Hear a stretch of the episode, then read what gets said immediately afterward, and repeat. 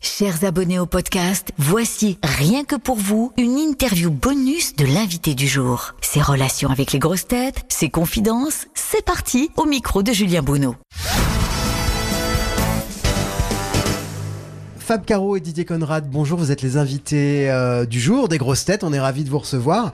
Euh, que représente cette émission pour vous, les grosses têtes C'est une émission que vous connaissez Euh, bah, pour moi, c'est un peu, c'est, c'est un peu bizarre parce que j'ai- j'écoute pas la radio euh, française ou je vois pas la télé française Vous vivez aux États-Unis, c'est ça États-Unis, mais je me rappelle les grosses têtes des années 70, donc ça, ça me par- je savais pas que ça existait encore.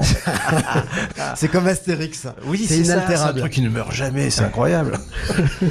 Et vous Euh, moi, c'est des souvenirs assez précis. C'est souvenirs de voyage en voiture où me- mes parents écoutaient ça dans la voiture. Donc c'est c'est lié à ce souvenir assez précis. Bon, est-ce que vous connaissez certaines grosses têtes Oh, ça a dû évoluer depuis le temps, mais oui, bien sûr. Je, enfin, je crois en tout cas. Oui, oui, quel- quelques noms, ouais, bien sûr. Quels sont les, les humoristes qui trouvent grâce à vos yeux en ce moment De manière générale. Ouais, de manière Oh générale. là là, c'est compliqué. Euh, Il aurait fallu que je réfléchisse. J'ai un sens de la propos, moi, qui est de, de l'ordre de l'escargot. Ouais, moi j'aime bien Thomas VDB, tiens. Lui, Thomas me- VDB. Ouais, il me fait bien rire. Ouais, ouais, ouais. Alors, donc vous êtes les auteurs donc de L'Iris Blanc, c'est le 40e Astérix.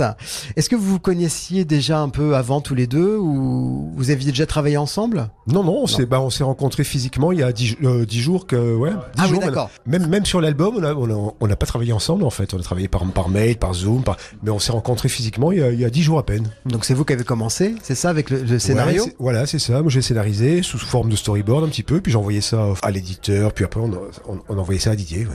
Est-ce que vous avez pu prendre des libertés par rapport au cahier des charges qui doit être bien, bien rigide, j'imagine Ouais, bah, il y a un cahier des charges assez précis, mais paradoxalement, à l'intérieur de ce cahier des charges, on peut avoir, on a pas mal de liberté. Moi, j'ai- j'ai pu m'amuser là-dedans. ouais, ouais, ouais. Didier, vous, c'est votre euh, sixième Astérix, c'est Ouais. ça Euh, Est-ce que euh, c'est une aventure qui va durer encore longtemps Ça, vous, vous êtes toujours Ah bah, aussi. Je sais euh, pas, moi je suis toujours prêt, hein, c'est pas un problème. Je veux dire, tant que je tombe pas, tant que ma main ne se brise pas, tant que je devienne pas complètement gâteux, je vais continuer. Je suppose qu'il faudra m'arrêter. pour- Et, voilà. et- et vous, Fab Caro, vous, vous seriez partant pour, euh, pour continuer l'aventure, pour un prochain numéro Ah, je sais pas du tout. Ah oui, partant, oui, je serai partant, mais après, je sais pas du tout ce qui va se passer. O- officiellement, c'est Jean-Yves qui reprend le qui reprend le relais. Moi, j'étais là en intérim sur un album, mais euh, non, non, pour, pour avec plaisir si on, si on vient me chercher, bien sûr. Est-ce que vous, vous lisiez Astérix quand vous étiez enfant Ah oui, bien sûr, ça a été une de mes premières lectures. J'ai eu mon, mon- mon premier Astérix à 6-7 ans, un truc comme ça.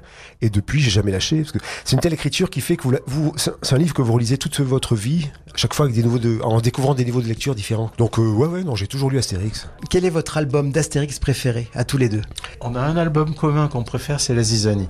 Ah. Ça, c'était spontané euh, et ça, c'était bien. Ouais, c'est vrai que c'est toujours difficile de dire parce que moi, j'ai- il y en a beaucoup que j'aime, mais en discutant, on s'est aperçu qu'un de nos préférés, c'est la Ziani.